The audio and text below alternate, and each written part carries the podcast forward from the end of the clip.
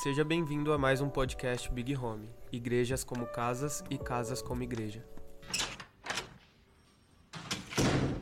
Hoje quero conversar um pouquinho sobre identidade de governo, amém? Quero hoje falar de alguns processos da vida cristã e de como a gente precisa entender esses processos em que a gente está para a gente conseguir caminhar e amadurecer. Então, é, é, algo que a gente tem conversado com a igreja lá e é algo que eu sinto que é muito crucial para entendermos e amadurecermos na fé cristã, tá? Então, primeira coisa, gente, é Jesus, é, a gente tem a salvação como a porta de entrada meio do evangelho, a porta de entrada da vida com Deus, não como um fim. E de repente, Jesus ele dá um convite para os discípulos, né? Que, que acontece para se tornar, para os discípulos começarem a seguir Jesus? Simplesmente Jesus os convida. E o convite de Jesus, ele é muito simples, muito, mas muito poderoso, mas ele requer uma resposta. Um dia Jesus ele está passando, ele fala assim, ó, se quiser me seguir, se quiser ser meu discípulo, venha, pegue a sua cruz, negue-se a si mesmo e me siga. Amém? Só que eu acho que talvez a gente não tenha dificuldade de entender o convite de Jesus, ou aquilo que diferencia os discípulos da multidão. Porque por hora ou por vezes a multidão também seguia Jesus. Mas o que fazia um discípulo ser discípulo e não ser só alguém da multidão? Estou entendendo?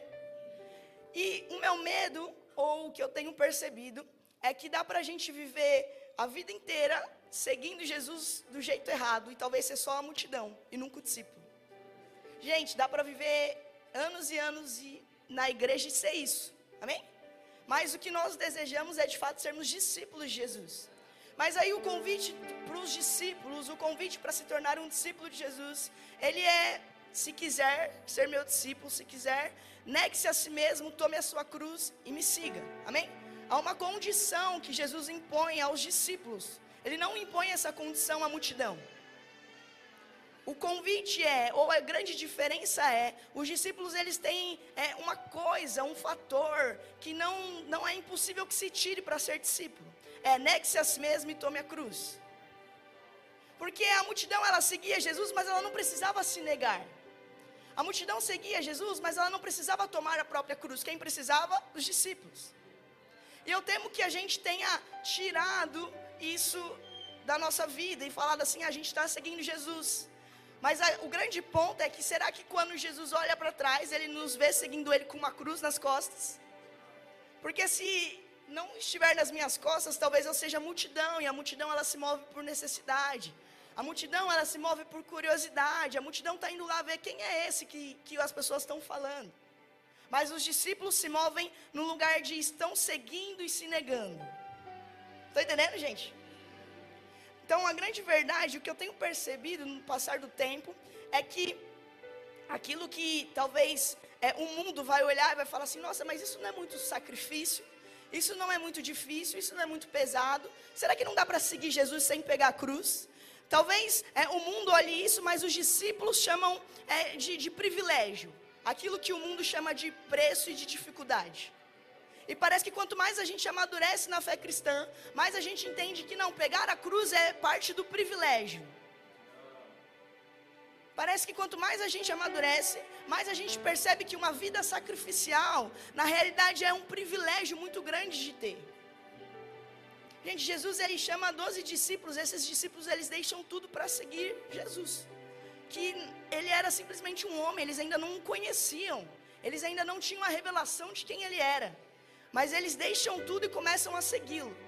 Eles deixam tudo e eles começam a falar assim: vamos ver o que de fato ele está falando, vamos provar da vida dele. É mais do que a multidão, está entendendo? Então, esse é o primeiro ponto que talvez eu quero que a gente olhe para dentro de nós hoje e fale assim: será que nas minhas costas há uma cruz? Será que eu encontro em mim uma vida sacrificial? Ou será que tudo parece pesado e difícil demais?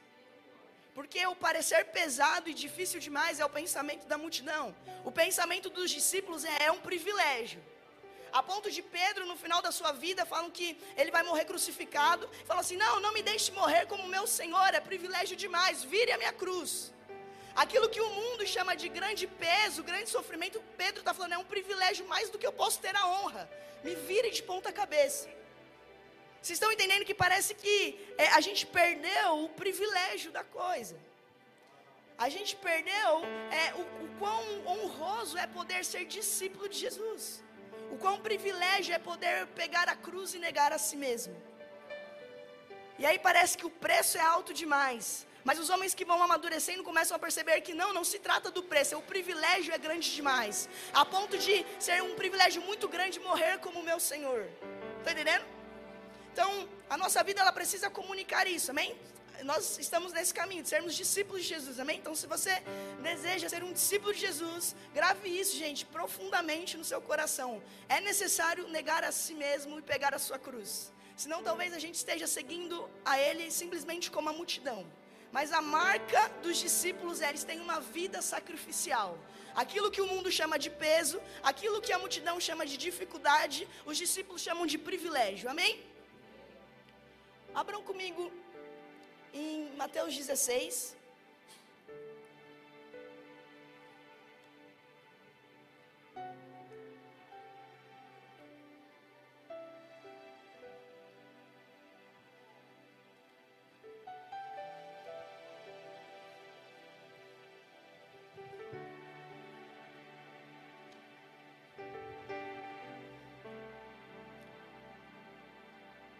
Mateus 16, 13. Vindo Jesus para as regiões de Cesareia de Filipe, perguntou aos seus discípulos, dizendo: Quem dizem os homens que eu, o filho de, do homem, sou? E eles disseram: Alguns dizem que é João, o Batista, outros Elias, e outros Jeremias, ou um dos profetas. Disse-lhes ele: Mas vós, quem vocês dizem que eu sou? E Simão Pedro respondendo disse: Tu és o Cristo, o filho do Deus vivo. E Jesus respondendo, disse-lhe: disse Abençoado és tu, Simão, Simão Barjonas, pois carne e sangue não revelaram isso a ti, mas o meu Pai que está no céu. E eu também te digo que tu és Pedro, e sobre esta rocha, ou sobre esta revelação, eu edificarei a minha igreja, e as portas do inferno não prevalecerão contra ela. Amém? Então, primeiro a gente tem o um chamado de Jesus, que é aquilo que eu falei, ele chama os discípulos, e a condição do discípulo é negue a si mesmo e pegue a sua cruz. E aí, depois, com o passar do tempo, os discípulos eles começam a descobrir quem Jesus é.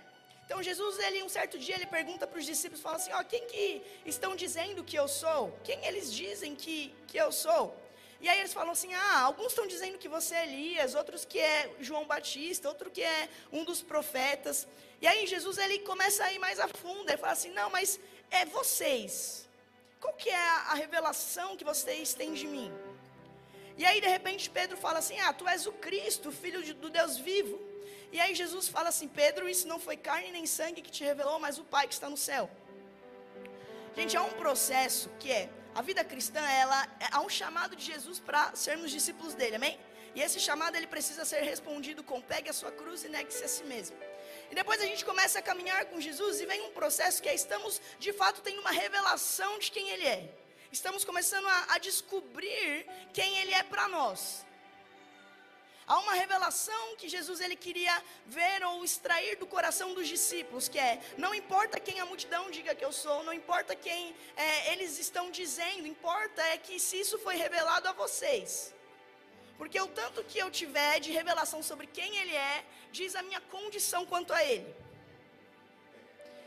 Então, Pedro ele fala assim: Tu és o Cristo. Aí Jesus fala assim: Pedro, isso não é carne nem sangue, isso é uma revelação do alto. Isso foi o Pai que te revelou. Ele começa a falar assim: Pedro, esse lugar que, de revelação que você acessou, ele está na eternidade. Pedro, você acessou é, quem eu sou, a minha identidade na eternidade. Se você acessou quem de fato eu sou.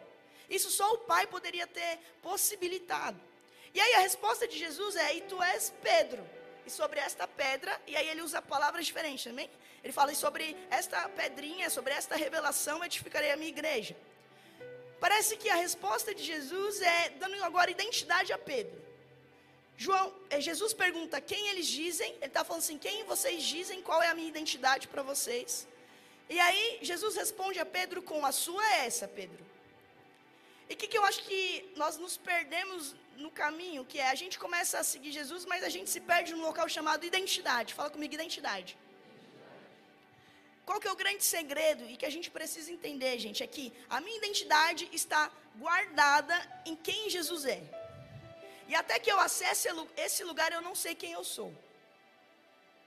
Por isso que às vezes é, é, muito comum encontrar pessoas que estão completamente perdidas, e fazendo serviço, servindo a igreja, é, e se dedicando e buscando é, é, sem, sabe, furiosamente palavras proféticas, porque elas estão com fome de descobrir quem elas são.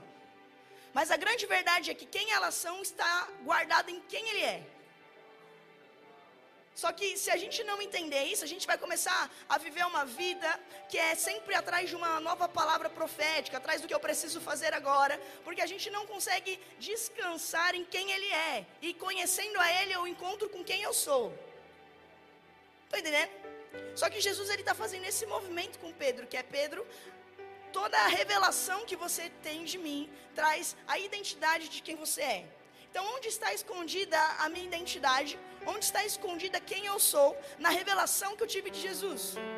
Só que a gente trata isso como caminhos é, distantes um do outro. Então parece que falar assim, quem você é, qual que é a sua identidade, finha, parece que ele, o, o, o caminho que ele faz é, eu vou perguntar para as pessoas, eu vou é, conversar isso mais disso no discipulado, e nunca é, eu vou descobrir quem Jesus é.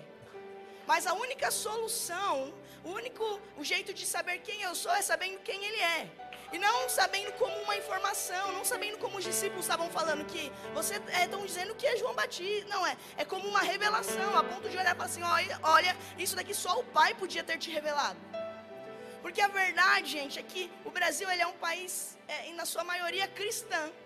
Mas é cristã de informação, mas pouca revelação de quem de fato é Deus.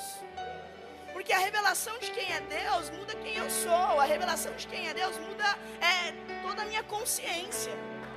Então, talvez a gente esteja farto de uma grande, de grandes informações, de dizem que ele é bom, filha, dizem que ele vai voltar. Você já ouviu as pregações dizendo que é, ele é, é rei? Só que se isso não for uma revelação em mim, se isso não tiver mudado o meu interior, isso ainda não é verdade em mim, embora seja uma verdade eterna. Então a minha identidade, ela está guardada também na revelação eterna de quem Cristo é. Isso precisa ser revelado a mim, de forma pessoal. Isso precisa ser revelado a mim é, é de forma experimental. É quando é, talvez seja a menor ou a, a coisa mais comum que é Deus é bom. Amém? Todo mundo sabe que Deus é bom? Mas talvez nem todos tenham a revelação de que Ele é bom tem, tem algo que chama ruído branco, que é quando você ouve uma coisa muitas vezes, e essa coisa ela já perde o poder sobre você. Então, por exemplo, se sua mãe fala assim, é, pega a blusa, sempre que você sair ela vai falar, pega a blusa. Você, ela fala tanto que você nunca pega, porque é o ruído branco, é seu ouvido ele está viciado em ouvir. Só que o problema é quando a gente começa a deixar o nosso ouvido viciado nas coisas eternas. E aí a nossa consciência nunca tem a revelação da eternidade. Estão entendendo? Então talvez a gente consiga sentar numa mesa e falar de teologia, talvez a gente consiga sentar numa mesa é, e conversar sobre os livros que estamos lendo, mas talvez a gente não consiga sentar numa mesa e falar: essas revelações me mudaram nisso, nisso e nisso. Um dia eu caí chorando diante da bondade de Deus. Por quê? Porque isso é revelação. E talvez a gente tenha se alimentado ou a gente tenha se perdido num montão de informação, porque a gente deixou o nosso ouvido viciado.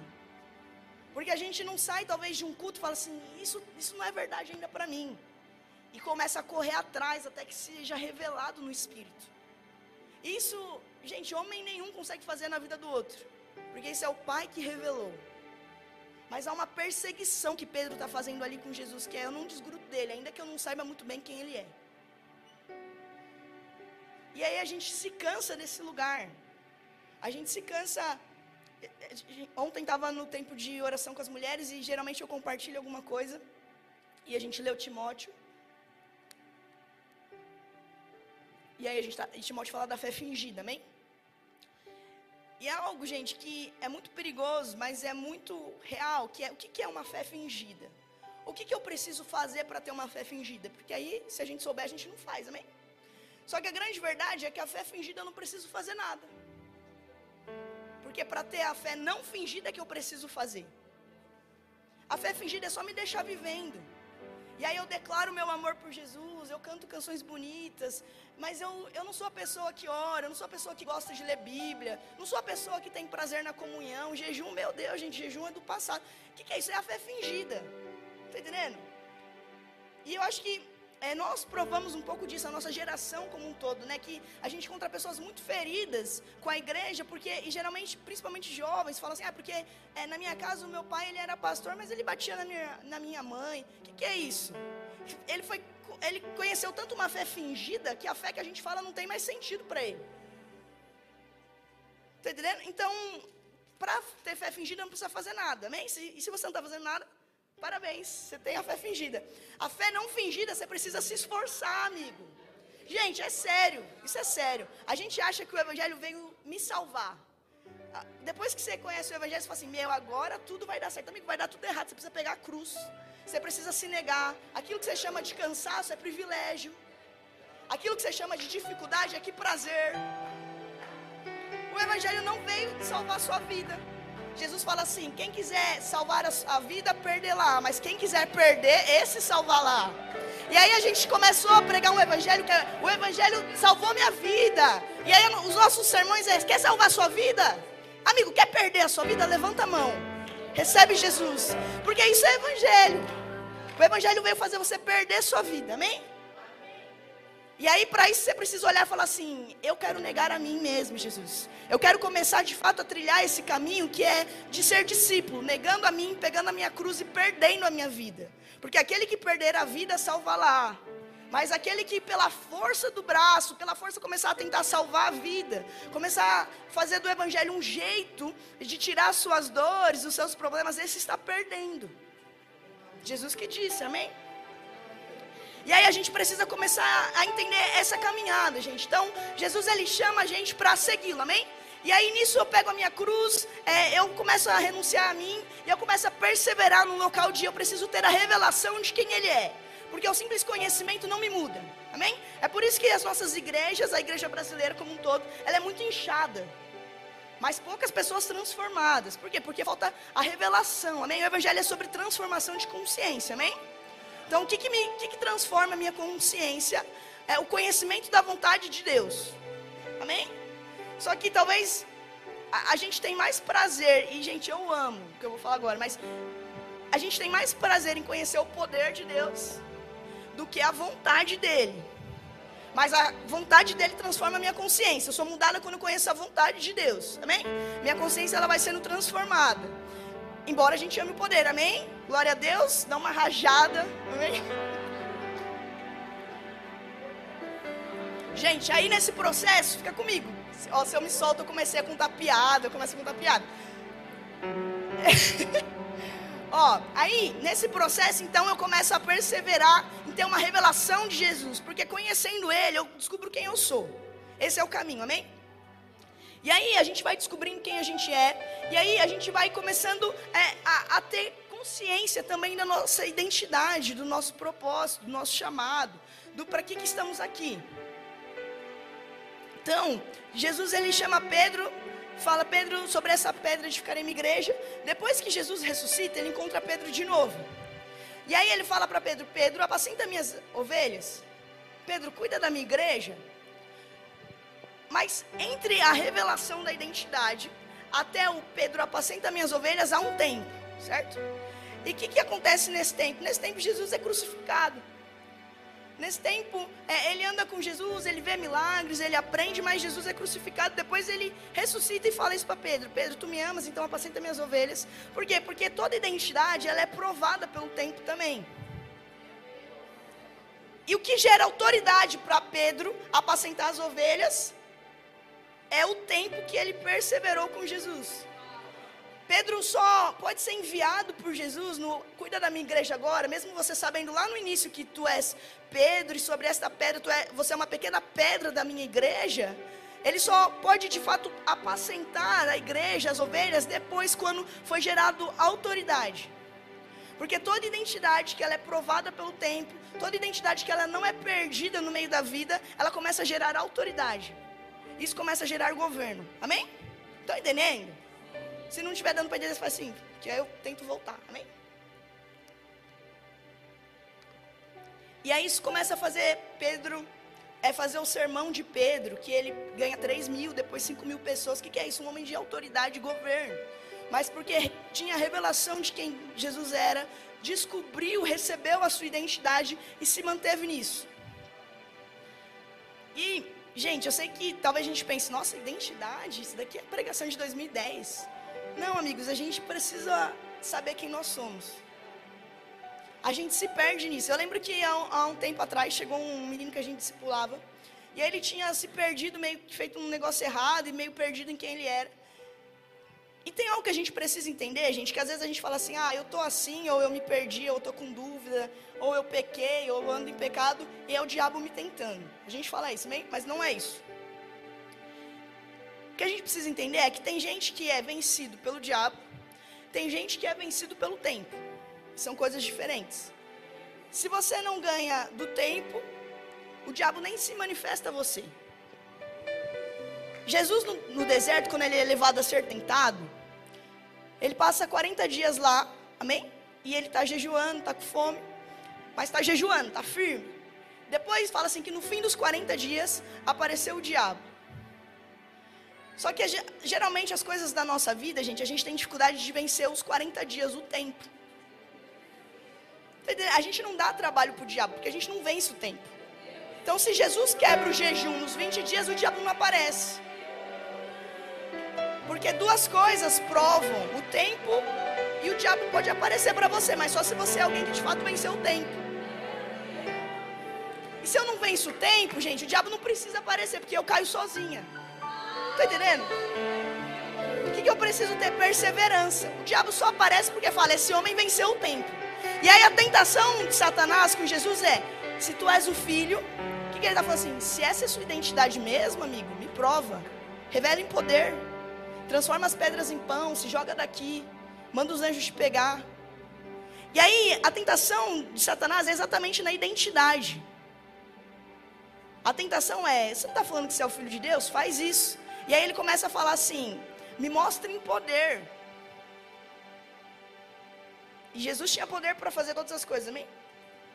Só que Jesus, que não é um homem embebedado de poder, mas consciente da vontade do Pai, fala: nem só de pão viverá o homem.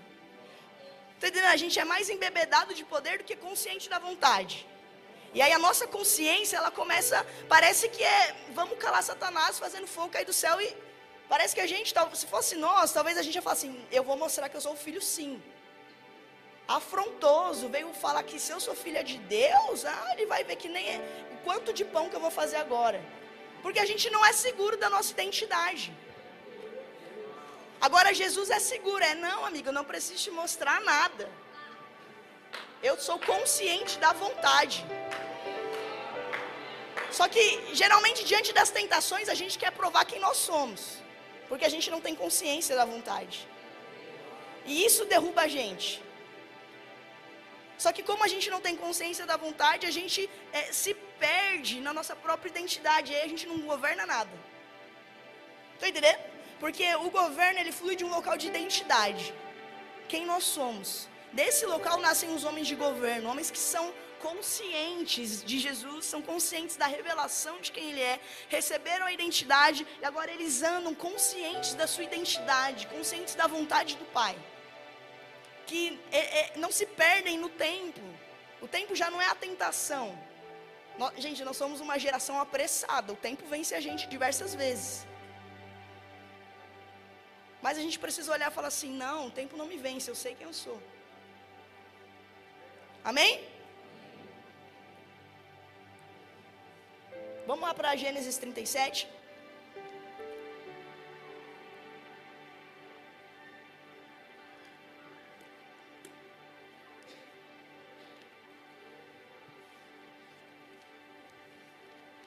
Tá legal, gente?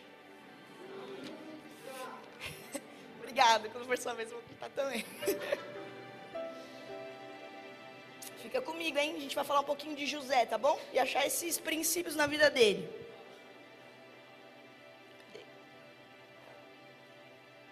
Antes, então, só pra gente. Eu não vou ler todos os textos de José porque vai ficar muita coisa. Mas só pra gente entender. José é filho de Jacó, amém? Então José ele tem um sonho. E ele vai se manter nesse sonho. Fala que ele é o filho da velhice de Jacó, ele é o filho mais amado de Jacó. A Bíblia vai falar que ele tinha 17 anos. É, e de repente ele tem um sonho, ele fala que o feixe, ele vê um campo de, de feixes de trigo, fala que o feixe dele ficava de pé e todos os outros se dobravam. E aí ele fala que ele teve um outro sonho que é, a, a, o sol e a lua e as estrelas se prostravam também. E ele fala isso na mesa da casa dele.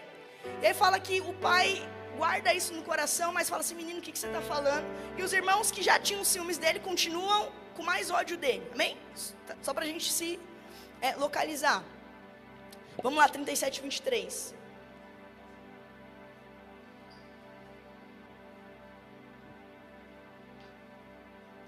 E aconteceu que quando José havia chegado a seus, irmãos, eles despiram José da túnica, a túnica de muitas cores que estava nele.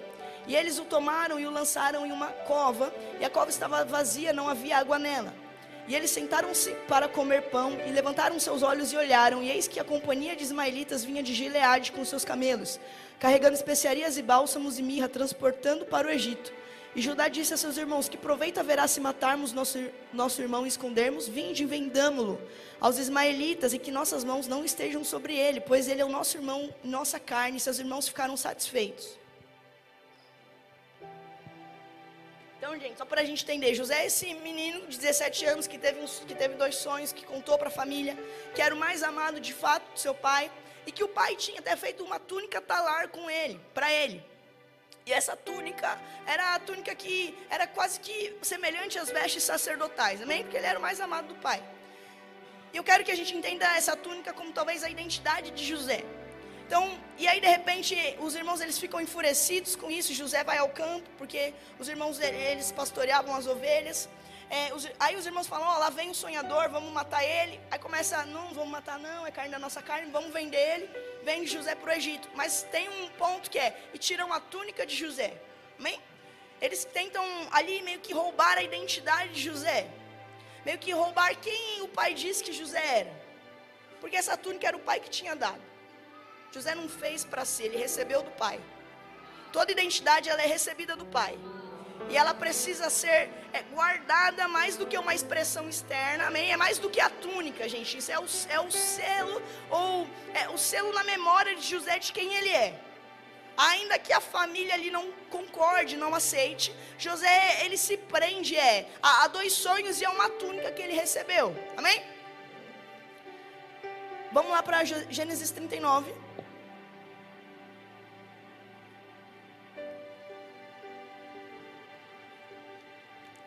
39:1. E José foi conduzido ao Egito e Potifar, um oficial de Faraó, capitão da guarda, um egípcio, comprou das mãos dos ismaelitas que o haviam levado para lá. E o Senhor estava com José, e ele era um homem próspero, e ele estava na casa de seu senhor, o egípcio. E o seu senhor viu que o Senhor estava com ele, e que o Senhor fazia tudo prosperar na sua mão. E José encontrou graça aos olhos dele, e ele o serviu. E ele o fez supervisor da sua casa e tudo que ele possuía colocou na mão dele. E aconteceu que desde o tempo em que ele o fizera supervisor sobre a sua casa e sobre tudo que possuía, o Senhor abençoou a casa do egípcio por conta de José. E a bênção do Senhor estava sobre tudo que ele possuía na casa e no campo. E ele deixou tudo que possuía nas mãos de José e não sabia o que possuía, a não ser o pão que comia. E José era uma boa pessoa e formoso à vista. Gente, olha que doideira isso. De repente, José, ele é comprado como um escravo para o Egito. E aí ele está na casa desse oficial. E aí fala que o, esse oficial, ele olha e ele, ele reconhece José como um homem próspero. Mas José era um escravo. Só que imagina Potifar olhando e falando assim: não, esse homem é próspero. Só que ele está na condição de escravo. Estou entendendo que governo, ó, identidade, começa a estabelecer governo. Amém? E todo governo, ele anda junto com algo chamado prosperidade. Porque mesmo José sendo escravo, ele era próspero. O que Potifar vê nele não é, ó como esse escravo é bonito, embora ele fosse formoso, assim, ele é próspero. E tudo que ele põe a mão prospera. Gente, é normal falar isso de um príncipe, mas ele está falando de um escravo. A ponto de Potifar falar assim: não, Não posso te deixar com os outros escravos, talvez fazendo outras coisas. Vem e você vai ter, é, vai estar vai tá e cuidar de todos os meus bens. Fala que Potifar nem sabia mais o que ele tinha, ele só sabia o pão que ele comia no dia. Porque havia tanta bênção, havia tanta graça sobre José, havia tanta prosperidade ou tanto governo nele, que Potifar não se preocupava mais. Porque a casa dele estava sendo abençoada por conta de um escravo. Todo local de governo, gente, ele emana da minha identidade. Porque às vezes a gente acha que governo é sobre um local em que eu alcanço, sobre ah, quando a gente é, alcançar uma posição de alguma coisa, ou você vai governar, estabelecer governo, quando você for líder na sua empresa, ou quando você atingir o seu local ministerial que você sonha. Só que José ele começa a estabelecer governo quando ele é comprado como um escravo. Porque governo flui da convicção da minha identidade. Governo não flui de hierarquia, governo não flui de dinheiro, governo flui de identidade. E eu temo que às vezes é, haja tanto desgoverno em nosso meio, simplesmente porque nós não sabemos quem somos. E o mais legal aqui é que não era simplesmente José que prosperava, era a casa de Potifar. Porque todo homem de governo começa a transformar a realidade à sua volta. Prosperidade é isso, gente. Quando Deus ele fala para Abraão, Abraão, se tu uma bênção, ele não está falando assim, Abraão, eu vou te abençoar. Pede dinheiro, Abraão, pede, ele fala assim, seja você uma bênção para o povo. E bendito seja as famílias da terra por sua causa. Porque o que, que é um homem próspero, um homem de governo? Ele tem em si uma bênção para o povo ele tem em si um governo que prospera tudo que está ao redor. Potifar ele começa a, a crescer simplesmente porque José estava ali. Só que José era o escravo. Não esqueçam disso, José era o escravo. E aí ele tem tudo sob seu, sob sua, sob o seu governo, porque dele emana um, um governo tão profundo, dele emana uma graça tão profunda que fala assim que Potifar reconhecia que o Senhor estava com ele. Gente, eu não estou falando de um crente reconhecendo que Deus está com outro crente. Estou falando de um homem egípcio que tinha outros deuses, olhar e falar assim: Eu reconheço que há um Deus que não é meu, mas que está com ele. E esse Deus estabeleceu ele como uma bênção, mais do que, não é que esse Deus abençoou ele, esse Deus fez de José uma bênção. E eu ter ele na minha casa, eu sou abençoado. Esse homem é próspero, não porque José tem dinheiro, ele é escravo. Mas ele é próspero porque ele tem governo, porque ele tem identidade, porque ainda que tenham roubado a túnica talar, ainda que os. Gente, olha isso, os irmãos de José venderam ele, simplesmente porque ele olhou e contou um sonho. E nesse sonho dizia muito quem ele era. Está entendendo? Então toda a prosperidade ela abençoa quem está ao nosso redor. E a, a, gente tem uma cultura meio consumista, que é, geralmente a gente, até, até para a igreja a gente traz essa cultura, que é o quanto que nós somos abençoados, ou quanto que sua casa é boa para você. Se a, casa, se a sua casa for ruim para você, seus pais saem de casa. Se essa igreja estiver ruim para você, muda de igreja. Mas talvez a pergunta que a gente devia fazer é o quanto você é uma bênção para sua casa. O quanto você abençoa essa igreja. Não estou falando de dinheiro, mas o quanto essa família espiritual se tornou mais próspera quando você chegou? Tem governo em você? Você abençoa essa casa? A gente acha que abençoar é dar dinheiro, né, gente? Não. Será que você é a bênção dessa casa? Amigos, é isso que é um homem de governo. Ele se torna um, um presente para o local que ele vai. Não importa se José está na condição de escravo, o que importa é quem ele é essa identidade que é uma, uma verdade é, eterna sobre ele, uma verdade dita na eternidade sobre ele, que ele acessou por meio da revelação. E isso começa a, a abençoar tudo que estava ao redor.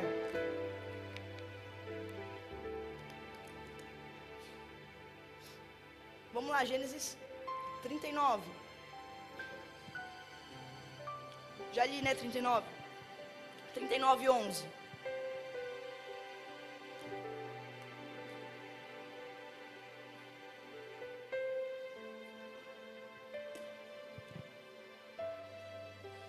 Aconteceu que, em certo tempo, José entrou na casa para fazer seu serviço e não havia ninguém dos homens da casa ali dentro. E ela, a esposa de Potifar, o apanhou pela sua veste, dizendo: Deita-te comigo. E ele deixou sua veste na mão dela, fugiu e saiu para fora. E aconteceu que quando ela viu que ele havia deixado a sua veste na sua mão e havia fugido, chamou os homens da casa e falou a eles, dizendo: Vede, ele trouxe para cá um hebreu para nos escarnecer. Ele veio a mim para deitar-se comigo, e eu gritei em alta voz. E aconteceu que quando ele ouviu que eu levantei a minha voz e gritei, ele deixou sua veste comigo, fugiu e saiu para fora. E ela guardou a veste dele consigo até que seu senhor voltasse para casa. E ela lhe falou, segundo essas palavras, dizendo: O servo hebreu que tu nos trouxeste veio a mim para me escarnecer. E aconteceu que quando eu levantei a, levantei a voz, gritei, ele deixou sua veste comigo e fugiu. E aconteceu que quando seu senhor ouviu estas palavras de sua mulher, que ela lhe falou, dizendo: Foi desta maneira que teu servo agiu comigo, sua ira se acendeu.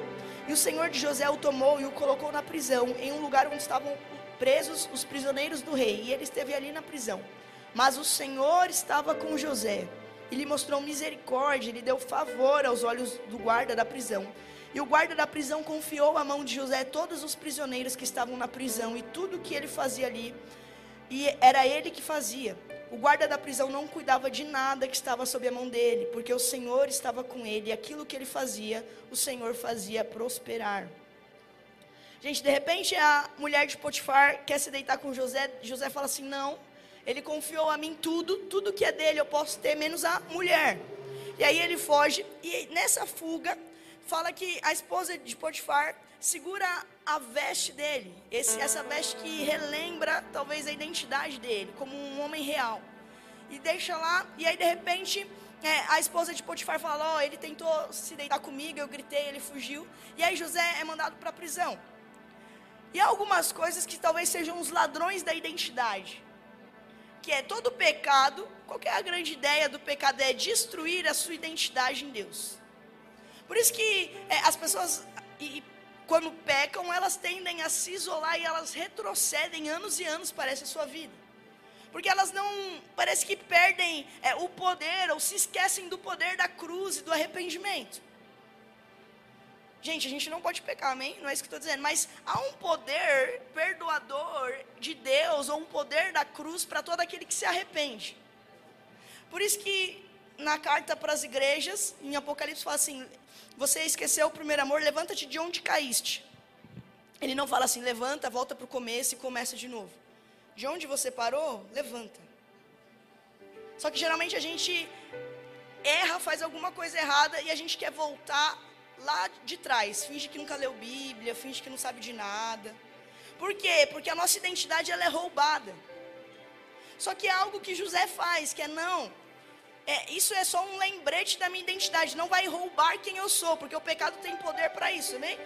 Só que José, um homem seguro da sua identidade, convicto da sua identidade, convicto do governo que estava sobre ele, convicto é de que o Senhor estava com ele, ele foge e começa, aí ele fala um princípio, fala assim, não, ele deu tudo a mim, menos a mulher. Porque todo homem de governo se protege pelos princípios que institui na sua vida. O que vai proteger a sua identidade, o que vai proteger você de não pecar, de não cair, os princípios que você estabelece ao redor. Gente, estava só José e a mulher de Potifar.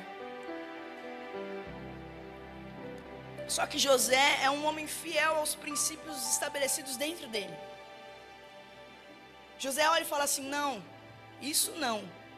Porque saber quem ele é é saber da pureza que carrega também. É saber que ele não ele não está ali para é, usurpar alguém. Ele está ali para abençoar.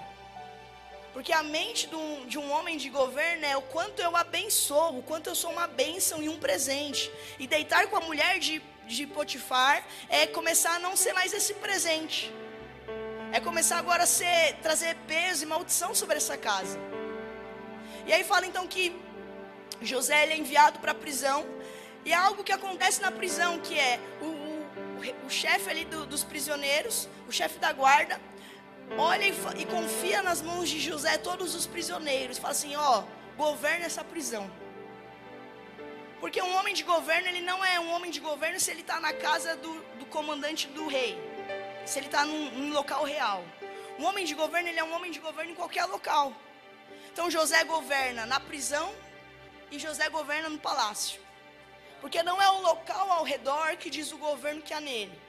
É ele que, independente do local que está, estabelece governo. Só que geralmente a gente coloca a nossa culpa de governo pelo local que nós estamos. E a gente fala assim: não, é que eu não tenho muito governo, mas é porque na minha empresa eu sou só o estagiário. E José era só o preso, o escravo. Mas ele sabia quem ele era. Porque parece que é mais fácil ser um homem de governo sem o rei, não um escravo. Mas José é um escravo na prisão. Está entendendo? Porque governo não está nas coisas externas a mim, governo está dentro de mim.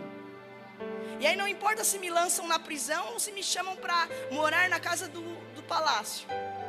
Importa é quem eu sou. E quão claro é a minha identidade, que eu acessei a partir da revelação de Cristo. E essa convicção começa a gerar governo em mim. Porque eu começo a ter convicção em quem Cristo é e no que Ele diz que eu sou.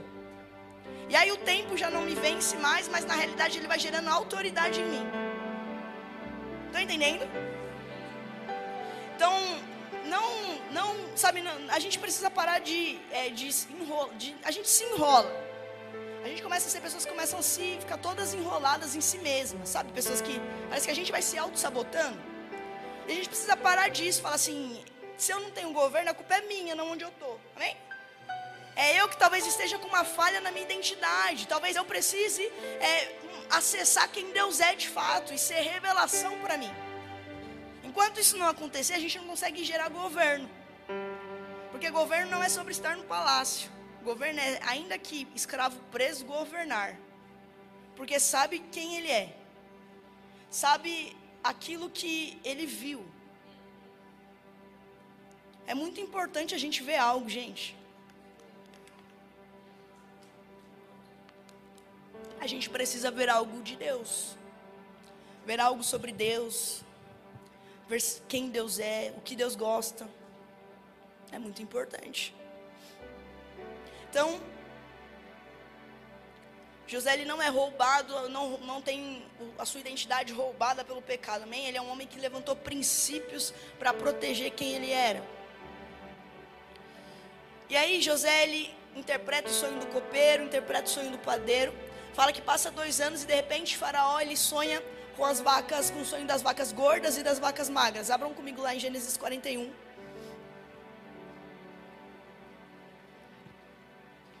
Quase acabando, fiquem comigo.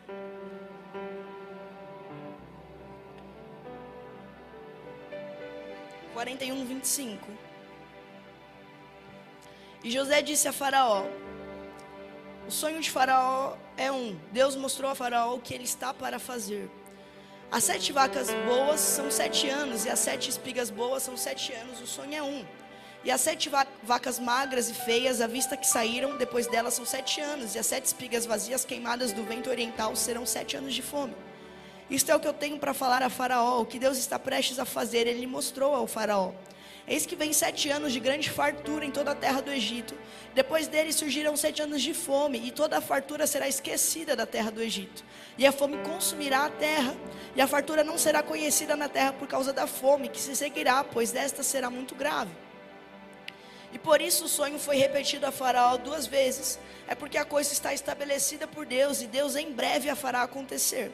Agora faça Faraó encontrar um homem prudente e sábio, e o coloque sobre a terra do Egito que Faraó o faça, que ele nomeie oficiais sobre a terra, e que recolham uma quinta parte da terra do Egito nos sete anos de fartura, e ajuntem eles todo o alimento desses bons anos que vêm, e amontoem trigo sob a mão de Faraó, que guardem alimentos na cidade. E esse alimento será para o provimento da terra durante os sete anos de fome que haverá na terra do Egito, para que a terra não pereça de fome. E a coisa foi boa aos olhos de Faraó e aos olhos de todos os servos. E Faraó disse aos seus servos: Acharemos alguém como este? um homem em quem está o Espírito de Deus. E Faraó disse a José: Visto que Deus te mostrou tudo isso, não há ninguém tão prudente e sábio como tu. Tu estarás sobre a minha casa, de acordo com a tua palavra, todo o meu povo será governado. Somente no trono eu serei maior do que tu. E Faraó disse a José: Vê, coloquei-te sobre toda a terra do Egito. E Faraó tomou o seu anel da sua mão e o colocou sobre a mão de José e o vestiu com vestes de linho fino e o colocou um colar de ouro em volta do seu pescoço e o fez subir na segunda carruagem que ele tinha e clamavam adiante dele ajoelhai e ele o fez governador sobre toda a terra do Egito Gente, então o que estava acontecendo? José ele já tinha interpretado o sonho, o sonho do padeiro e do copeiro. De repente, passou dois anos, o faraó teve um sonho. E alguém falou para o faraó, teve um, um, um, rapaz que ele interpretou lá quando estava na prisão. E aí o faraó falou, chama o menino, chama o moço. Chamou o moço, José começa a interpretar, fala, ó, sete vacas gordas são sete anos de prosperidade, de fartura sobre a terra, sete é, vacas magras, é, sete anos de fome sobre a terra. E aí, José, mais do que simplesmente interpretar, ele começa a dar uma resolução para o problema. Ele fala assim: e rei, é, e faraó, é, eu, eu ainda digo que levante alguém que consiga guardar fartura no, no tempo de fartura, para que quando a terra se encher de fome, a gente não esqueça do tempo de fartura, a terra não pereça por conta da fome, do tempo das sete vacas magras. E aí o rei olha para ele e fala assim: será que a gente vai achar no Egito alguém que seja tão prudente é, e sábio em quem está o Espírito de Deus? Gente, José ele é simplesmente o escravo que estava preso, que passou dois anos ali na prisão quietinho, que um dia alguém chegou e falou assim, amigo, se barbeia, se troca, toma banho, que Faraó está te chamando. O que está acontecendo? Ele está sendo provado pelo tempo. E aí quando ele chega diante de Faraó, ele não chega como alguém que, nossa, eu fiquei lá preso tudo isso. Ele chega e fala assim: é isso que está acontecendo. O Senhor te mostrou tempo de fartura, tempo de fome. Se prepara. E para se preparar, eu ainda te dou um conselho, eu te dou uma palavra de sabedoria. Faz isso. A ponto de Faraó olhar e falar assim: é impressionante. O Espírito de Deus está sobre ele. Não estou falando de um crente falando isso, estou falando de Faraó. Amém? Fala assim, o Espírito de Deus está sobre ele, não é dos nossos deuses, porque na terra do Egito eu nunca vi ninguém assim como ele, sábio e prudente. Todo homem de governo, todo homem é, que tem autoridade, ele estabelece, ele tem algo, que ele é prudente e tem sabedoria. Eu lembro de um tempo que a gente estava passando nos discipulados que sempre as pessoas chegavam e falavam assim: aconteceu tal coisa, eu não sabia que ia ter que pagar é, aquela conta e agora a gente está na pindaíba, vai dar errado. Aí passava uma semana, chegava em casa de novo e falava assim: Meu, acredita que aconteceu tal coisa? Aí no começo eu acreditava, eu falava: Acredito, acredito sim. Só que aí, como isso começou a ser toda semana, eu falei: Não acredito, tem algo errado. É estranho, né? Fica todo dia uma surpresa. Algo do governo que a gente precisa entender e que o Wesley fala muito essa frase, que é quem antecipa, governa. Todo homem de governo, ele se antecipa. Amigo, se você todo dia toma um susto quanto à sua vida, talvez você só não esteja se antecipando quanto a ela. Não dá para levar todo dia um sustão. É estranho. Não dá. O que, que é? Você não está governando, você não se antecipa. Aí toda a situação aparece a você como um susto. O que, que José está falando para Faraó? É isso, ele fala assim, Faraó, se você não se antecipar no tempo de fartura, os sete anos de vaca magra é um susto para você e o povo perece. E aí Faraó olha e fala assim: nunca vi, é impressionante, o Espírito de Deus está com ele. Esse homem que você mandou eu levantar é você. Pega o meu anel, pega a minha autoridade, pega a túnica e toma um local de honra, pega o meu colar. Faraó não está devolvendo a identidade a José. Faraó está reconhecendo a identidade de José. Porque José não teve a identidade roubada. É um homem que no palácio ou na prisão sabe quem é. E aí quando ele se apresenta depois de dois anos preso a Faraó, ele não está como um coitado, ele está como quem sabe.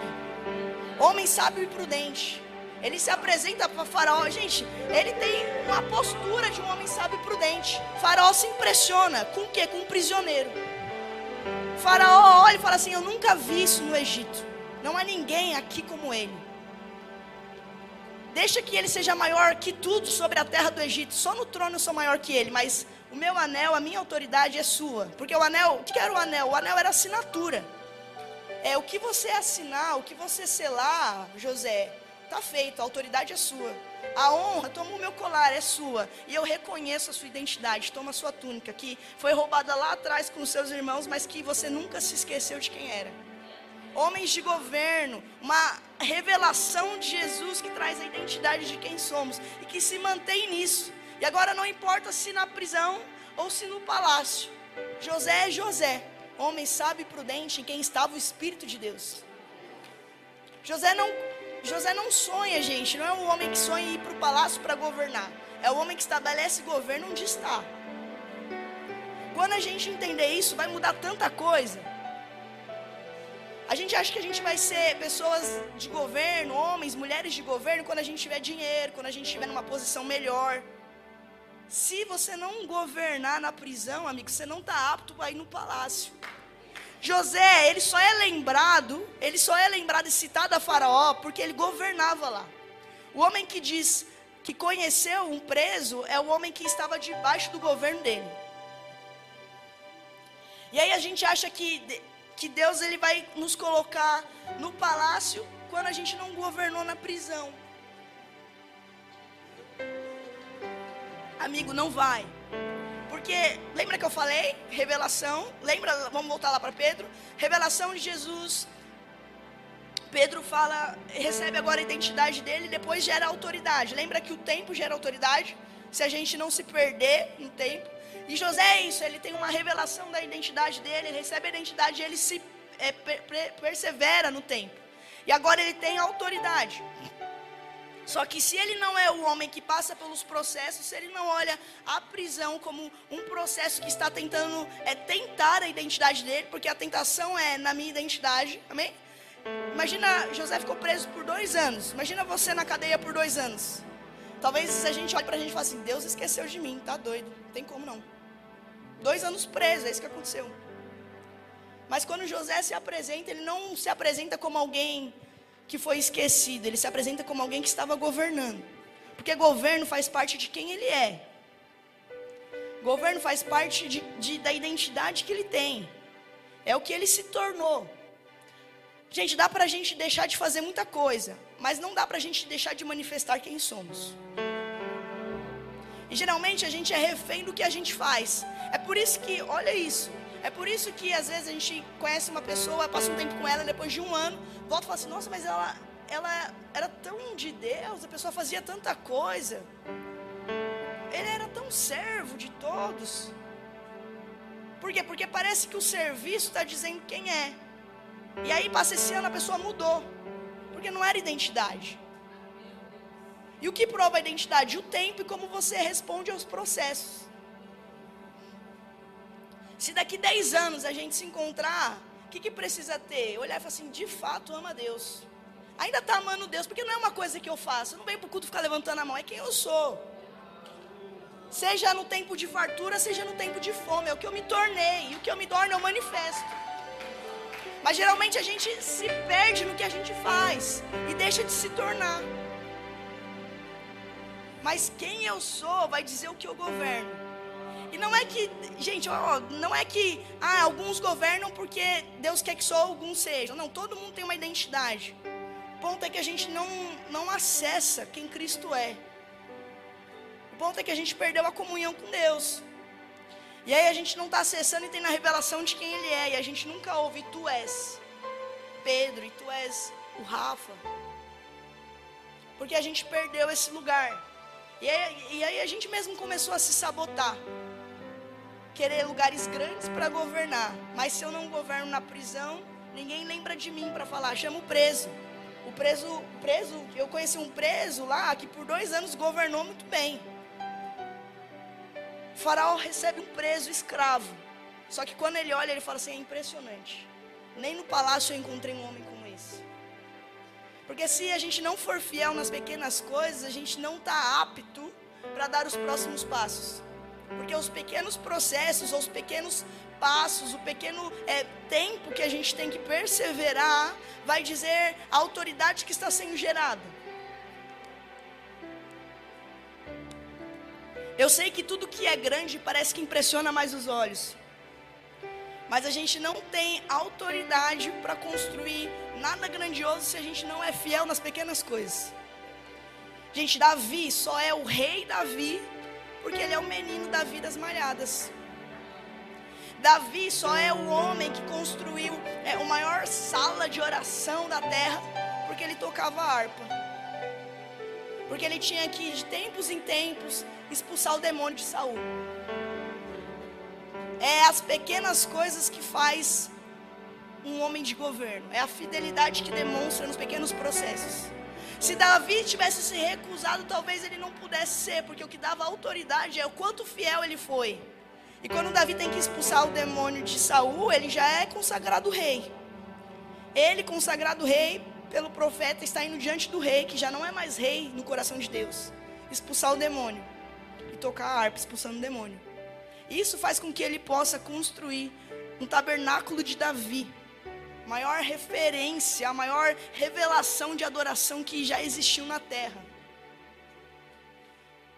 Mas o que fez ele fazer isso? A fidelidade do menino com a harpa expulsando o demônio de Saul. O que fez ele poder pastorear ou governar todo Israel? A fidelidade do menino que matava o leão e o urso quando pegava uma ovelhinha que ninguém nem sabia direito quantas tinha. Porque o governo que se revela nos pequenos processos dá autorização para passar para as próximas fases. José só se assenta do lado de Faraó outra vez, porque na prisão ele não se porta como, ah, agora eu sou um preso. O ambiente vai dizer quem eu sou. Não. Quem diz quem ele é é a identidade que ele recebeu de Deus. Seja na prisão, seja no palácio, eu sou José. Eu vi, eu sonhei. Eu me lembro da túnica que meu pai deu. Eu me lembro de quem foi declarado sobre mim que eu sou. Não importa se agora eu estou preso e, e, já se passaram dois anos, importa quem eu sou. E essa, a partir de quem eu sou, eu estabeleço governo. Me mande para onde quiser, eu estabeleço governo, porque não é algo que eu faço, é algo que eu me tornei. E essa realidade eterna da minha identidade começa a se manifestar na terra. E se manifestando na terra, começa a estabelecer governo e abençoar tudo que está ao redor. Então, o mais abençoado de todos não é José, é Faraó mais abençoado de todos, gente, não é José, é o Egito. O Egito se torna a nação mais próspera. E qual era o segredo do Egito? Nem, nem o povo egípcio tinha Deus como Senhor.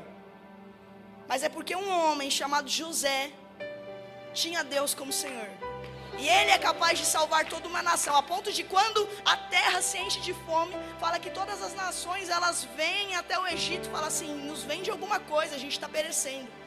Mas o que fez eles serem bênção para toda a terra um homem chamado José, sábio e prudente, quem estava o Espírito de Deus.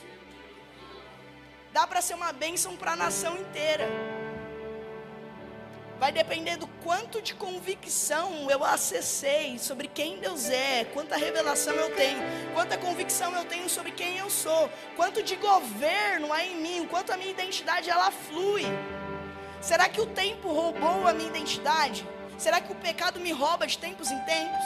Ou será que, ainda que na prisão, ainda que no palácio, eu olho e falo assim: Eu sei quem eu sou. Jesus disse para mim, eu vi, eu tenho a revelação de quem Ele é.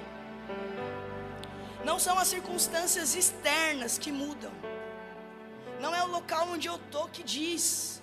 Não é a fome ou a fartura que diz a minha identidade. É o que eu acessei do Pai.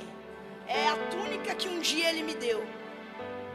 É a identidade que um dia ele proferiu sobre mim. É quando eu falei: Tu és o Cristo, Tu és o Filho do Deus vivo. Ele olhou e falou assim: Você é minha filha quanto isso é real nas nossas vidas. É quando eu olhei, eu falei assim: eu quero negar a mim, eu quero tomar a minha cruz, mas se revele, me deixa ter a revelação de quem você é, porque essa revelação vai curar minha consciência, essa revelação vai transformar quem eu sou, essa revelação vai me fazer crer, e não só crer distante, mas crer experimentalmente. Amigos, Deus é experimental, Deus é de verdade. Deus muda e transforma as nossas consciências, Ele sara a nossa identidade, Ele nos estabelece na terra. Deus é de verdade. Deus experimental, um Deus que se prova, aquilo que vimos, ouvimos, apalpamos, aquilo que conhecemos por experiência, não uma informação que nos contaram, não uma história da Bíblia que nos contaram, a revelação que eu recebi no meu espírito e me transformou para sempre. O dia que eu tive a revelação, eu caí de joelhos dia que a gente caiu de joelhos, já não pôde se conter e falar assim: de fato Ele é Deus, de fato Ele é o Cristo, de fato Ele é Jesus. De fato, Ele é o Deus encarnado, o homem de carne e osso, em que é possível tocar, ver, ouvir, apalpar. Ele não é como os outros deuses, que tem ouvidos e não ouve, que tem olhos e não veem, que tem mãos, mas não tocam. Ele é real, de carne e osso, andando no meio da sua igreja, tocando a sua igreja, transformando a consciência dos homens, tirando o pecado do mundo, libertando o homem do peso do pecado, do peso da culpa, restaurando a identidade, dando uma nova identidade.